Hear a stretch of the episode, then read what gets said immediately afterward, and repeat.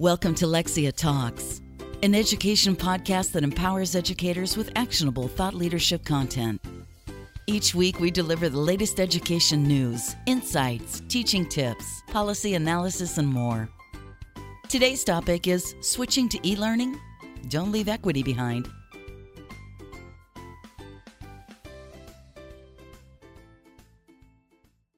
In many school districts across the United States, the COVID 19 outbreak has pushed teaching and learning from the classroom to the computer seemingly overnight. The Success Academy charter school chain, New York City's largest, shut its doors in mid March and immediately switched to an e learning model, for example, while public school districts in many states have struggled to do the same thing. Frankly, the jump from in person instruction to lessons delivered over the internet has not been a simple one. In the education news outlet, The 74 Million, reporter Taylor Swaak noted that Success Academy administrators made the leap before really knowing how it would all play out. The charter school chain has 18,000 students in grades K through 12, making it a challenge to suddenly adapt classroom practices for all. Rather than get bogged down in the details, however, Success Academy director Eva Moskowitz and her staff decided to adopt a plan focused on minimalism and flexibility. The charter school district schedule and list of priorities is available online and includes a guiding framework that emphasizes simplicity, clear roles for all involved, and the importance of reading skills, among other things. Along with the logistical challenges that come with trying to quickly adopt an e learning model, a whole host of other issues naturally arise. There is the technology aspect, for example, since many students across the country either lack an appropriate device or do not have solid access to Wi Fi. And then there are questions about how best to accommodate students from marginalized communities, including those with a lower socioeconomic status, as well as those with English language or special education needs. What all of these questions boil down to is whether schools can not only rapidly implement online learning, but whether or not they can do it equitably. The Education Trust New York is a policy and advocacy group affiliated with the National Education Trust nonprofit. As the COVID 19 epidemic was unfolding, the organization quickly pulled together a guide for schools regarding how to prioritize educational equity in this time of great uncertainty. This guide includes this grounding statement Preparing for the coronavirus through an educational equity lens starts by recognizing that vulnerable students are at particular risk if schools close for any length of time. And step one in this process is for schools to understand that any e learning plan must be built around the ease with which all students can obtain the required materials. Naturally, this includes digital devices. Schools should not rely on remote or distance learning, the Education Trust article warns, unless the school district has previously provided all students with access to required materials, including technology. It simply cannot be assumed that all families have enough or any computers to facilitate a sudden shift to online instruction.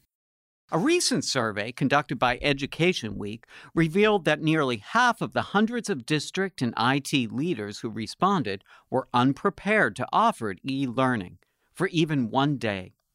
The survey also documented some progress on this front, however, as close to 50% of districts reported having at least one device per student. Survey results were shared in an article by David Sala Roth, which digs into how districts are going to manage remote learning with so little lead time. Here are a few of the additional trouble spots, other than the lack of devices, that may interfere with their ability to craft equitable plans. First, broadband access. Many students, especially those in rural communities or other underserved areas, lack reliable Wi Fi service. With schools and libraries shut down, there are simply fewer options for such service, too. Next, lack of guidance. Teachers, families, and districts are largely on their own when it comes to adapting to online learning so quickly. A range of strategies are being applied, according to Roth, including outfitting school buses with internet service and joining forces with public television stations to broadcast lessons. Finally, the challenge of scaling up. coming up with enough Chromebooks or Wi Fi hotspots is proving difficult, even for districts that are pretty tech savvy already, according to those interviewed by Roth. It is factors such as these that have led superintendents in some states, such as Michigan, to not bother with online instruction at all. Without an adequate number of devices or equitable access to reliable internet service, many schools across Michigan have instead put learning in the hands of families.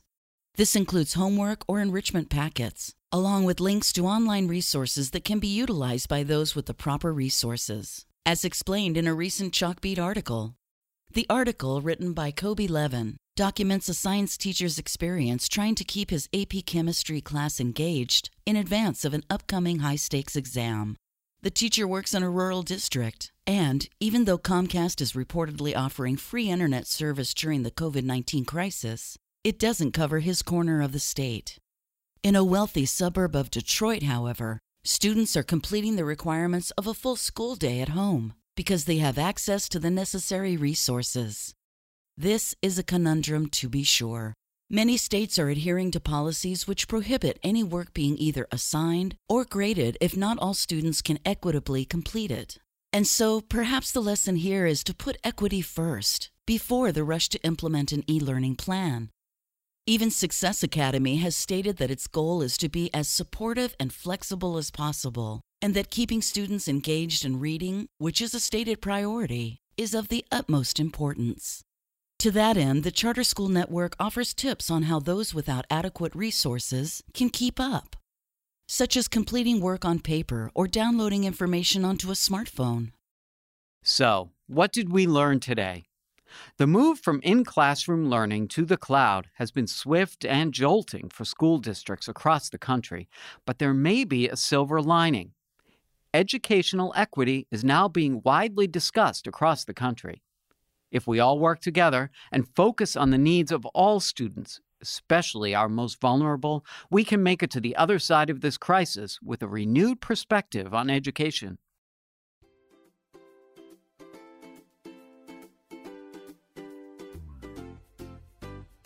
Thanks for joining us this week on Lexia Talks.